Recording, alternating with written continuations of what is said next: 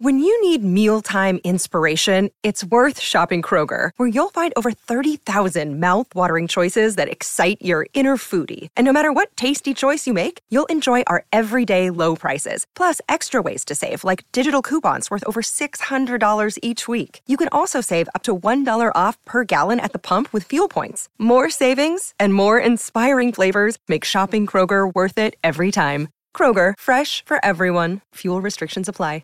Be kind to your mind with guided meditations from the Meditation for Women podcast. Your mental health benefits from sleeping better, releasing anxiety, and gaining clarity, all of which are benefits of meditation. And since this is Mental Health Awareness Month, give yourself the gift of meditations. All you have to do is press play and close your eyes. Listen to Meditation for Women on the free Audacy app or wherever you get your podcasts. I know this program is 70 over 70, but uh, I really wish I were younger. I wish I were 70, but I am ready. I'm 72 years old. I'm 75, miraculously enough. I am 83 years old. I am 88 years old. You know, I'm here at 92. I'll be 94 in May. I am 101 years old. My name is Jackie Batson. I'm 71 and I live in Romeoville, Illinois.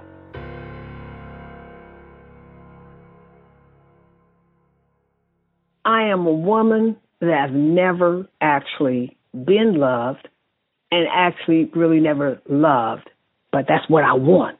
That's what I fantasize about. And I'm just trying to get back in the dating world so I can find someone.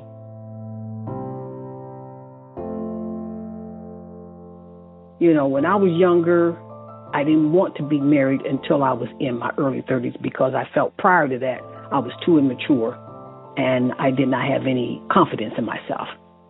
But once I started getting in my 30s, I, I was growing into my own strength. So I was ready, but it didn't happen. Then by the time I was 40, I was really ready. And I started going to a singles club, meaning just people who are single and you meet and you mingle. Of course, I didn't find anybody. And I just like I wake up one day and I'm in my 60s and I'm still not married. And then when I turned 69, I said, well, I'm just going to roll the dice. And so I decided to do the online dating. When I did my profile, I made an appointment to have my picture taken at J.C. Penney's, and I had my makeup on, and I had a nice jacket and a nice top. So as soon as I got the pictures, I uploaded it. I really thought I wasn't going to connect with anyone because I'm an older woman. You know, I hate to say this, but I'm not attractive. And so it's just going to be a waste of time. To my surprise, it wasn't like that at all. I had good conversations with a few men. You know, I'm looking for an honest man, a man of integrity, a man probably 10 years younger than myself or say maybe no more than 75. I don't think anybody that knows me would say I'm vain, but I do like a neat looking man. When a man would say, you know, you're very attractive, you don't look 70, it kind of made me feel like a schoolgirl or something, you know, because I haven't had attention like that in a long, long time. But I'll just sum it up to say I didn't connect with anyone. Some of them did ask me, you know, why have you been married or why you don't have any kids? And I'm just honest. I just said, well, that's a million dollar question. I don't really know why I never connected with anyone. I really don't. And that is a really, really touchy thing with me because I don't know what happened. What does it do to you? It makes you sad. It's made me feel even sad that now I've got to go online to do it. It's like, why? Why me? Why do I have to do this? I let my um, membership run out, but I'm going to do it again, probably sometime this month or next month. But I will not settle for someone that is totally someone that I shouldn't be talking to. I know exactly what I want. And I think that's the luxury of, of getting older. You know what you want. And so I don't think it's so difficult to keep on doing it. I'm a believer. And so, you know, I pray, I'm hopeful. I just have to just have to look.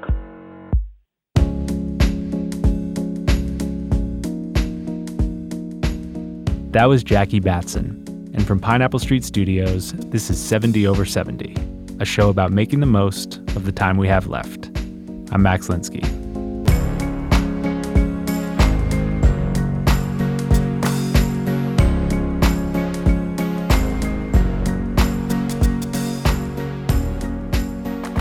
My guest this week is Susan Lucci. For most of her work in life, 41 years in total, Susan had one job. She played the role of Erica Kane on the soap opera All My Children. It's easy to imagine that when you played a role for that long, it would become hard to distinguish between the character and yourself. But it was never that difficult for Susan. Erica was conniving, she courted chaos, was married 10 times. But Susan's life off screen is a picture of stability. She still lives in the same neighborhood where she grew up. She's been married once. They're still together. She's also nice. And while Susan got to live out her childhood dream of being an actress, she didn't always get the respect she deserved for the work. Part of that is about soap operas themselves and their place in the Hollywood pecking order. And part of that is about a legendary streak of Emmy losses. Susan was nominated 18 times before she finally won. All My Children was canceled in 2011, and you get the sense that if Susan could have kept playing Erica forever, she would have. I wanted to understand why that is, what you figure out about yourself by playing somebody else, and what she learned about letting go once the show finally did come to an end. Susan Lucci is 74 years old.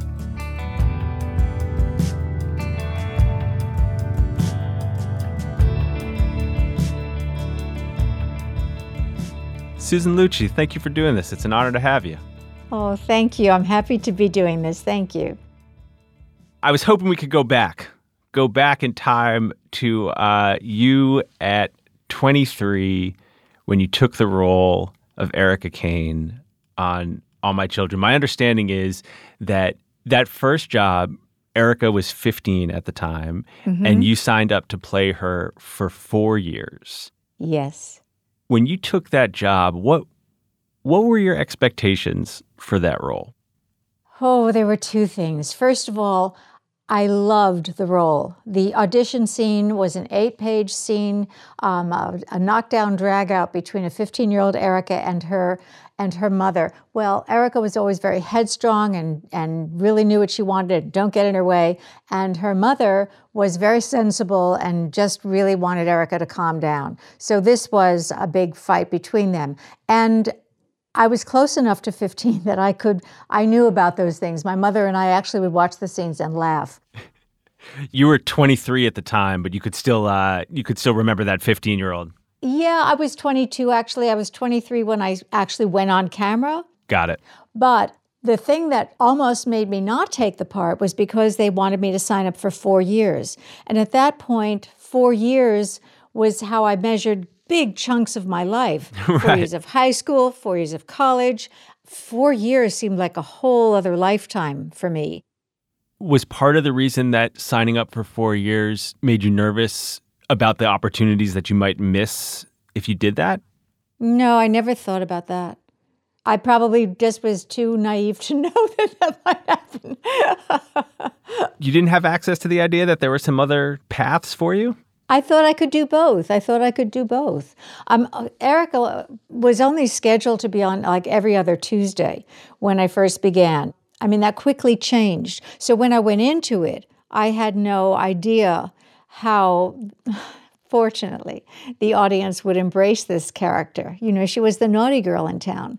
And because I was in the hands of great writing with Agnes Nixon, there became lots more to her. So then I was on more, but I was able to do Broadway and I could do movies for television. As it turned out, I could do more. So you were sort of a little bit able to have your cake and eat it too. I want to yes. talk about mm-hmm. I want to talk about Agnes, but just stick with me in that moment for a second. You ended up playing her for 41 years. Yes. When you think about your 22-year-old self deciding to sign up for that role, how do you think about it?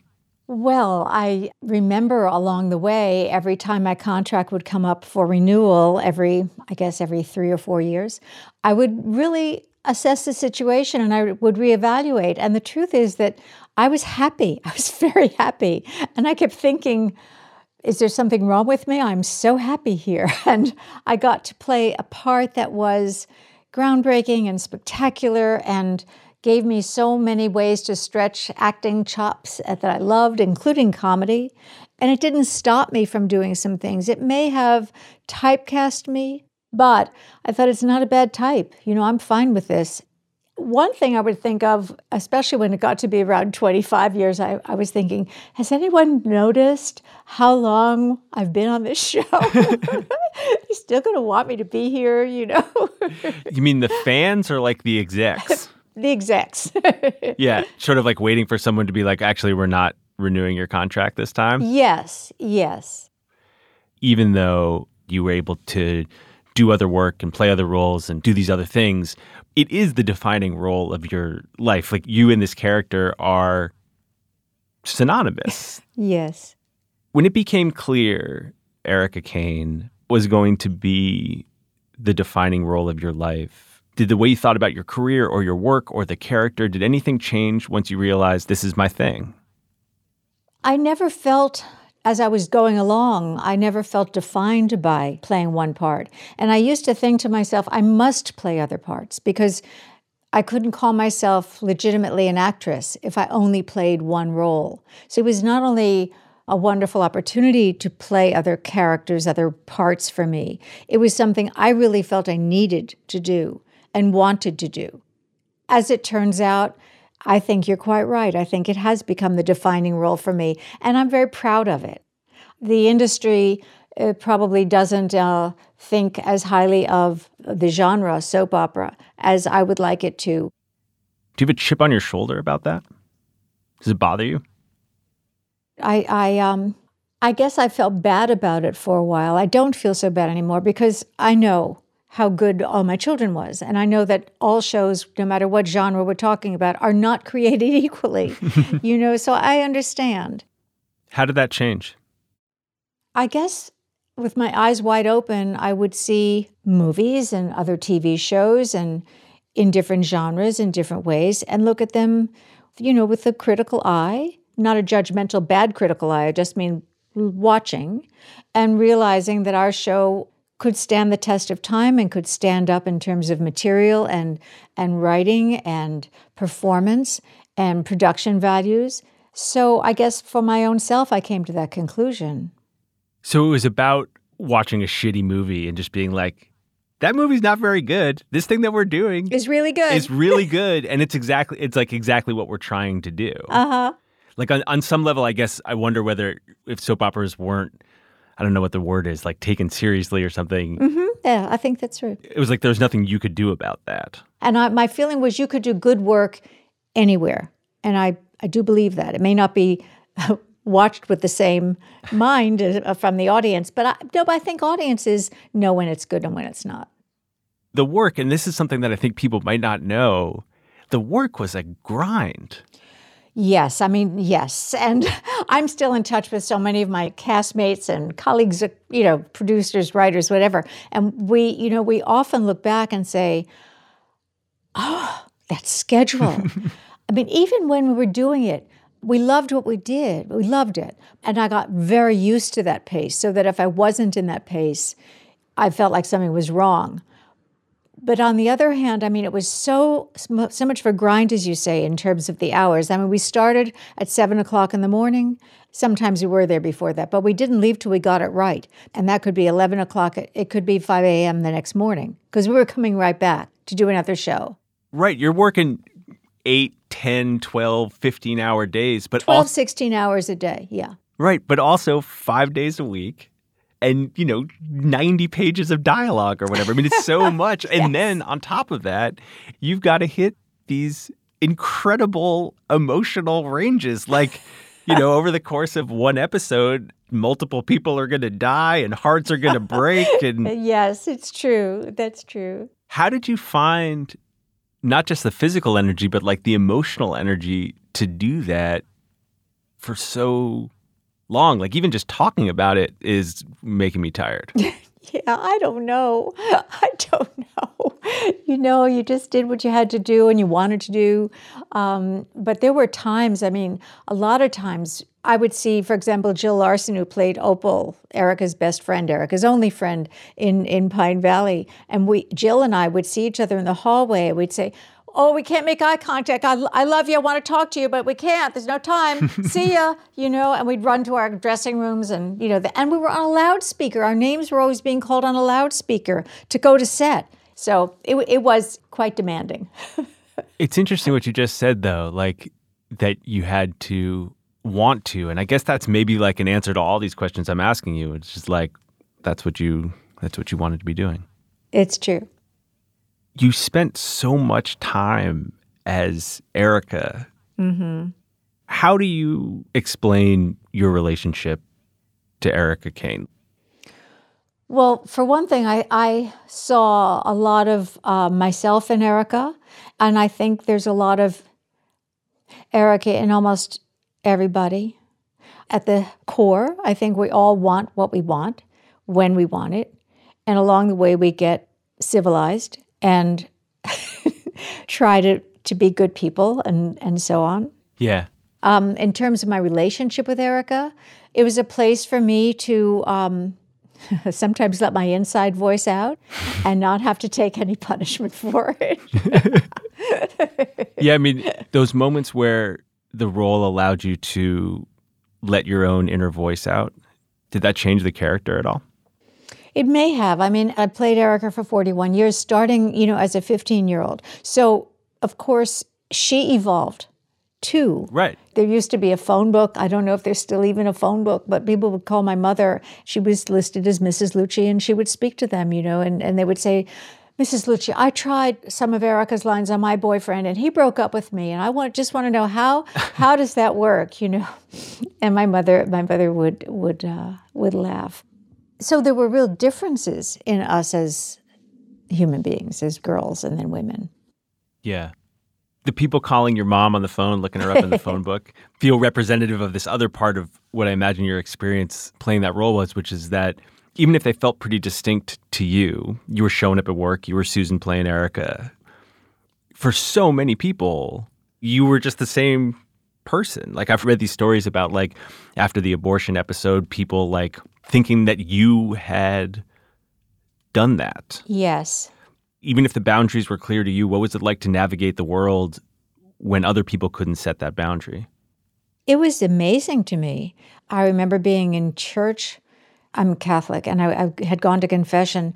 This is at the abortion storyline, and I was uh, saying my penance in a pew, and there were two women sitting in the pew in front of me, but way down at the other end, and they were turning around, looking at me and kind of askance, you know, and whispering, oh, Erica's praying. Are you kidding? How could she be in church? You know, so there's a lot of that. Yeah. And then again, I would be in an elevator with other castmates, and there would be other people in the elevator, people who were not in the business or not involved in all my children. And it's typical for actors to talk about their characters in the first person. So I would say something like, I had to have the abortion. Tom didn't understand that, but I had to have it. And other people in the elevator would look like, oh my God, oh my God, this is terrible. then we'd realize what we had done and what we made a scene we didn't mean to. And then there were, you know. Right. I think before you and I talked, I, I was, I just imagined that playing the same role for 41 years would be hard in some way. And maybe that's just because, like, I'm an impatient person, and um, mm-hmm, I am too. You think of yourself as as an impatient person? Oh yes, oh yes. Really? Because I think of you as having an insane amount of patience. I mean, you were nominated for an Emmy 18 times before you won. Oh yeah. And there was this whole period when you and the Emmys were like this national shorthand joke. watching you on SNL in 1990, it feels like you were in on the joke. Is that right? Is that yes? Is that what that experience was like for you? Oh, I mean, do you know about? Uh, I mean, at least this is how how my my experience was. I met with all the writers uh, on Wednesday night, I think it was. Uh, went from office to office, writer's office to writer's office, and we would talk a little bit. And they were the best comedy writers in the business. You know, they were each of them fantastic. And then they would present their their ideas for you, and you had to decide what you liked. Then you you go in front of you at a big conference table, read for the whole staff one day, and the jokes that that land are the jokes they keep. And the whole time, as the person who's hosting, you're thinking about the monologue, the opening monologue, and they keep saying to you, "Oh, don't worry about the monologue. Don't worry about the monologue." And you know, you're going to do the opening of SNL, and it's the monologue, and you know, everybody on the crew in the SNL opening had an Emmy. The um, makeup artist had Emmys. The carpenters had Emmys hanging off their belt in the back. Then there was a, an Emmy food fight in the cafeteria with Emmys as corn cob holders. So, you know, it was very, it was hysterically funny. It was fun to do. But that whole time, that whole week of rehearsals, they would pick me up. I'd sit in the back of the car.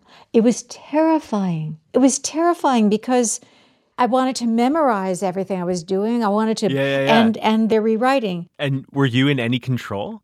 No, in the car on the way in every day, we'd stop at a red light, and I'd think, I will just slip out the back seat now. I will just go to the airport. I'll go away for a little while.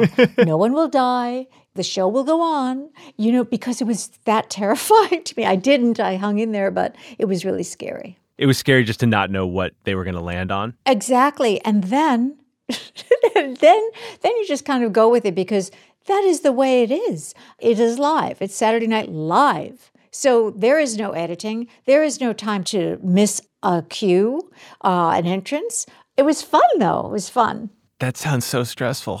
It was, but it was fun. But you were not stressed about going on national television and joking about not winning the Emmy. No. That part was fine that part was fun. I think it's a good thing. So yeah, I was fine with the humor. I was happy with the humor. Was it a process to get there? I mean, again, you just like described yourself as an impatient person. Mm.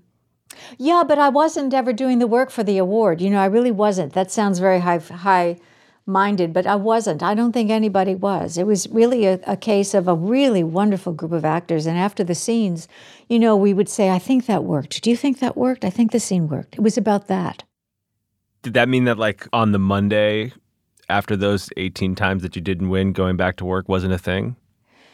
The truth is, I really, I just, I wanted to do better.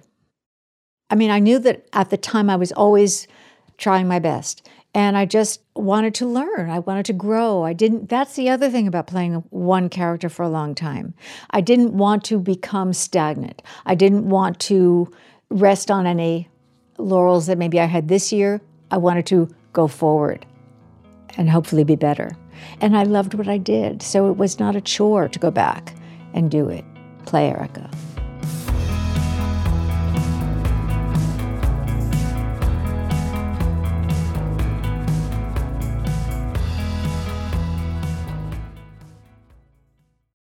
I'm Bobby Finger. And I'm Lindsay Weber. And I want to tell you about a podcast I think you're going to love. Who Weekly is a podcast about everything you need to know about the celebrities you don't. Does celebrity news stress you out? Are there too many people you've literally never heard of? Check out Who Weekly, a podcast hosted by Lindsay Weber and me, Bobby Finger. Each episode goes deep into the biggest Who celebrity stories of the moment, and if you're still confused, we even have a weekly call in episode where we'll answer the most burning listener queries. Who Weekly airs twice weekly with brand new episodes on Tuesdays and Fridays. Listen and follow Who Weekly on the Audacy app or wherever else you get your podcasts. I'm Shimol Yai, and I have a new podcast called The Competition. Every year, 50 high school senior girls compete in a massive scholarship competition. I wouldn't say I have an ego problem, but I'm extremely competitive. All of the competitors are used to being the best and the brightest, and they're all vying for a huge cash prize. This will probably be the most intense thing you've ever gone through in your life. I remember that feeling because I was one of them. I lost. But now I'm coming back as a judge and also a kind of teen girl anthropologist. Because if you want to understand what it's like to be a young woman in America today, the competition's not a bad place to start. Hopefully, no one will die on stage tonight. From Pineapple Street Studios and Wondery, this is The Competition. Follow The Competition on the Wondery app or wherever you get your podcasts. You can listen to the competition early and ad-free right now by joining Wondery Plus.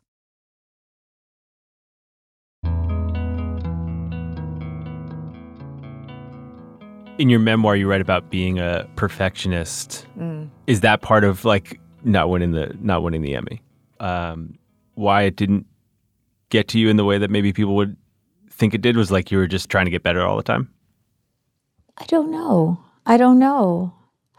I I you know now I know there's no such thing as perfection, and uh, believe me, want to let go of any notion of that. How do you figure that out? Easy. Seems very hard to me. Is there a point in your life that you can point to where it started to change for you, where you started to let go of that? Well, I, I do think the rehearsals for Annie Get Your Gun were part of it. They really were. I had to let go of it. I had a lot to learn. And I realized that. I realized it was a great opportunity. But I also wanted to do it well. But doing it well didn't mean I could do it like the first time. Plus, I was doing all my children at the same time that I was rehearsing. Right. And, and things happen to you uh, in your life, and you realize that we're really not in control you're you're more fragile than that. You, you know, and life's more fragile than that. Uh, when my son was born, I read what I could read and, and do, you know, no caffeine and, and no no glass of wine and you know the things that you were supposed to do. And yet there was a flu epidemic that year. And the last week I was pregnant, I caught the flu.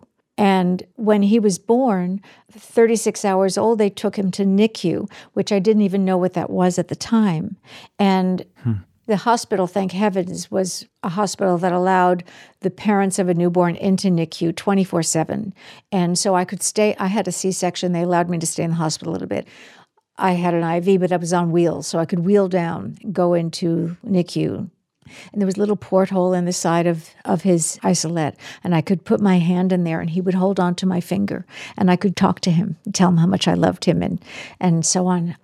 And the doctor, I remember, big tall guy, looked actually like Larry Bird, the the um, Celtics basketball player, big tall guy with hands, and he would hold the baby in one palm of his hand. And he came up to me one day when I was talking to Andreas, who was in in the NICU, and he said to me, "Don't ever underestimate uh, the power of what you're doing. Returning your baby's gaze gives them a lot of strength and self esteem to fight what's going on and to be a survivor." And I was so taken by this this man of science who I only met through this whole experience. And I said to him, I feel like such a fool. I thought I was doing everything so perfectly, getting enough sleep and eating healthy and all of that. And he said, It's a good thing that you did what you did. You gave him some physical strength to also fight with. But I was learning that even if you think you're doing everything perfectly, life happens. You do what you can, but we're not in control. We just can deal with whatever happens. Right. Or try to. Or try to. It's a really good answer to that question. Makes me think about Erica too. One more perfection question. When you actually Are you that? Can I ask you that? Am I a perfectionist? Or do you do you do you think about this? Uh yes. Uh yeah, I've been thinking about it a lot. I've been thinking about it with this uh with the show actually you know? Oh, I understand that. And I tell you what, that's another thing. A director said to me one day, because you always want, as an actor, you want just a little more rehearsal. Oh, if I only had another week of rehearsal.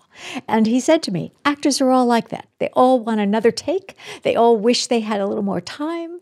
So I think as a performer yourself too, this goes with the territory. And you have to let it go, and that's good. Yeah, well, I'm not. I'm not so good at the let it go part, but um, there are still audition scenes in my head that I run from you know hundred years ago. You haven't. You haven't let go of them yet. I run them and try to figure out what I did wrong, and yes.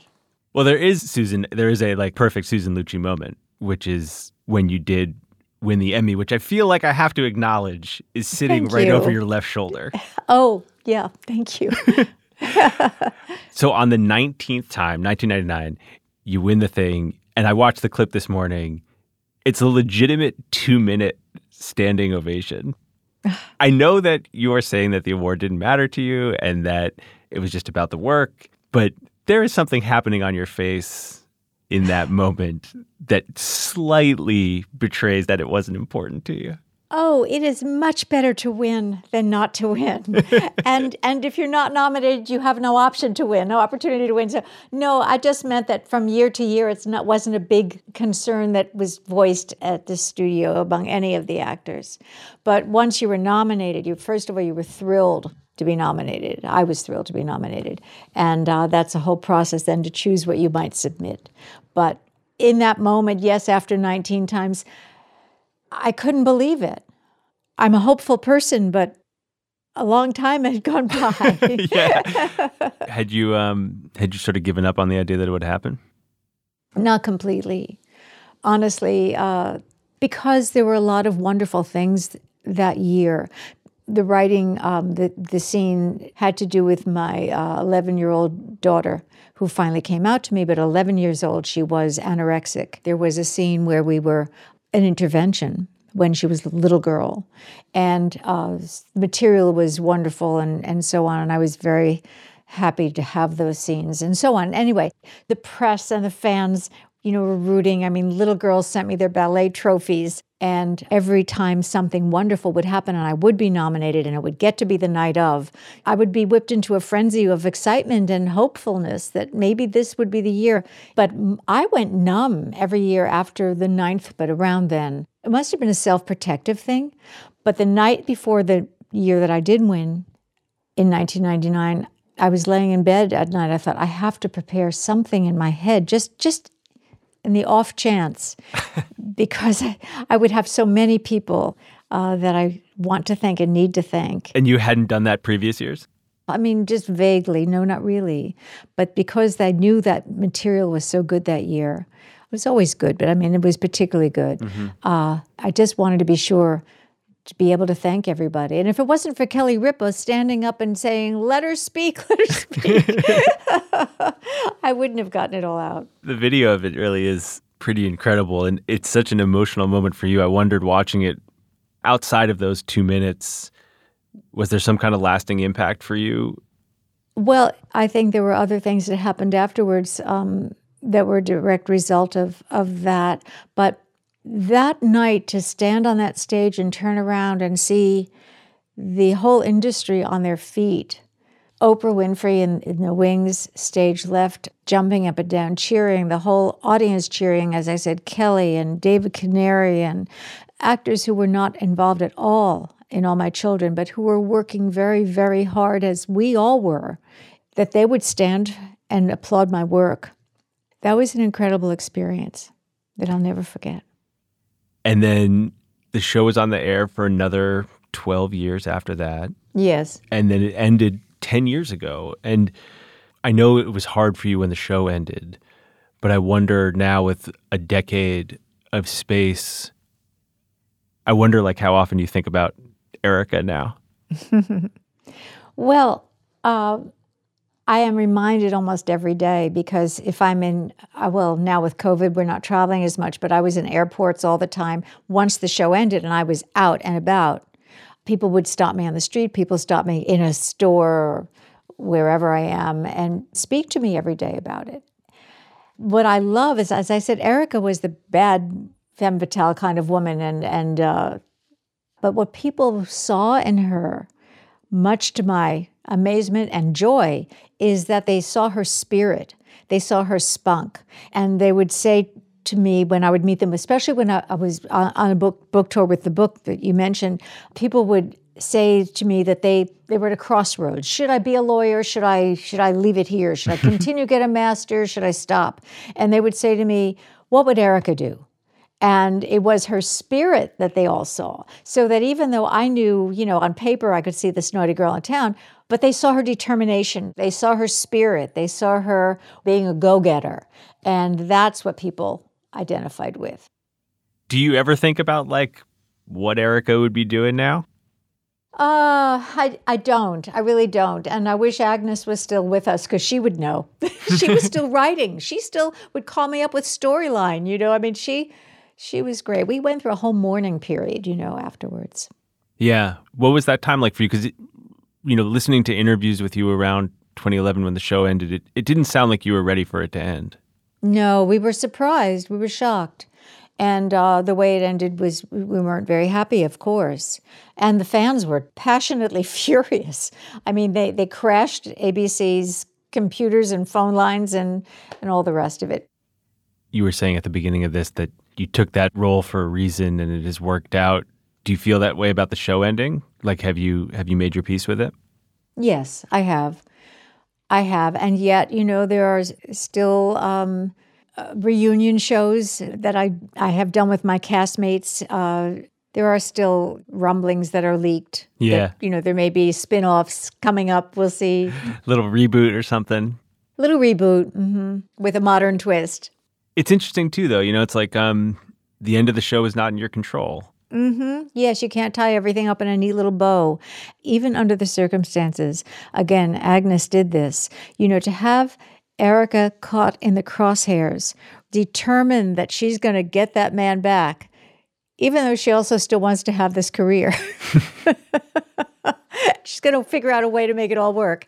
It's kind of the perfect ending for a romance novel, which is basically what we were doing. When when TV went to HD, I remember thinking, hmm, that's probably really good for the news and for sports coverage, but we're doing romance novels.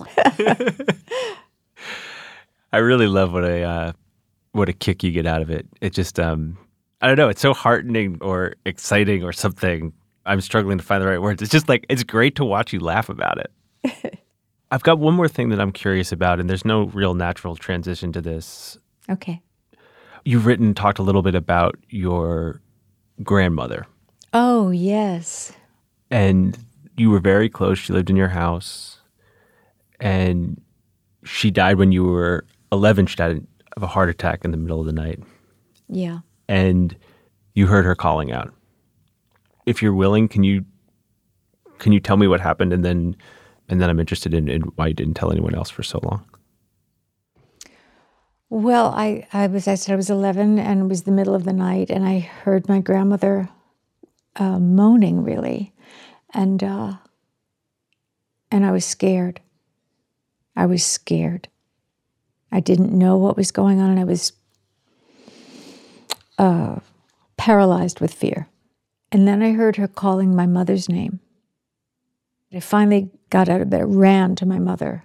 I told my mother that Nana was calling her name and needing her.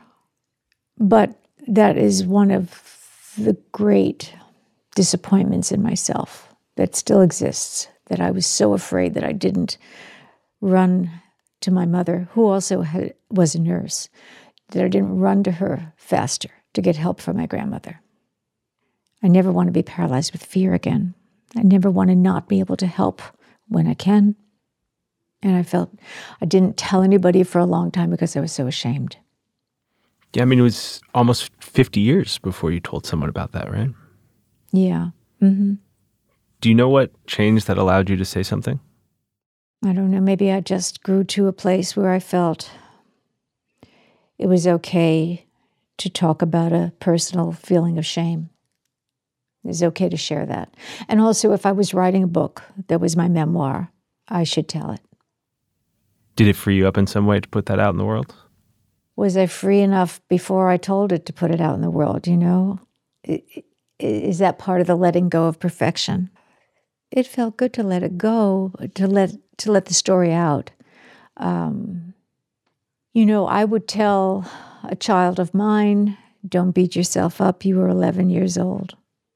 But when it's you, you don't let it go that easily on yourself. You know, we're our own worst critics, I guess. I think I can understand that. Mm-hmm. I'm so happy that she was in my life because she was jolly. She was warm and generous and jolly. And um, I really admire her. I feel like um, I was struggling for a word earlier, but um, warm and generous and jolly is exactly how you have been in this conversation. Oh, thank you very much for saying that. Thank you.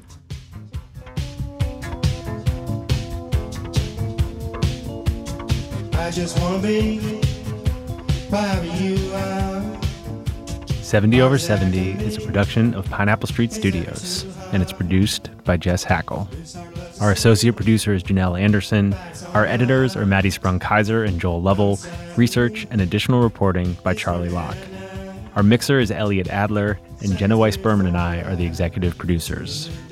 Our theme song is Like a Dream by Francis and the Lights, and the music you're listening to right now is by Arthur Russell, who would have been 70 this year.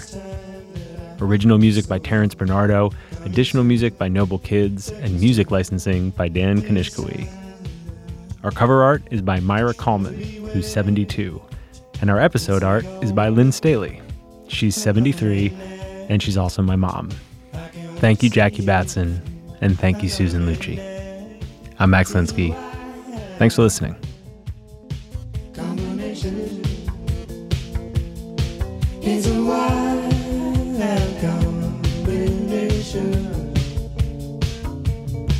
It's a wild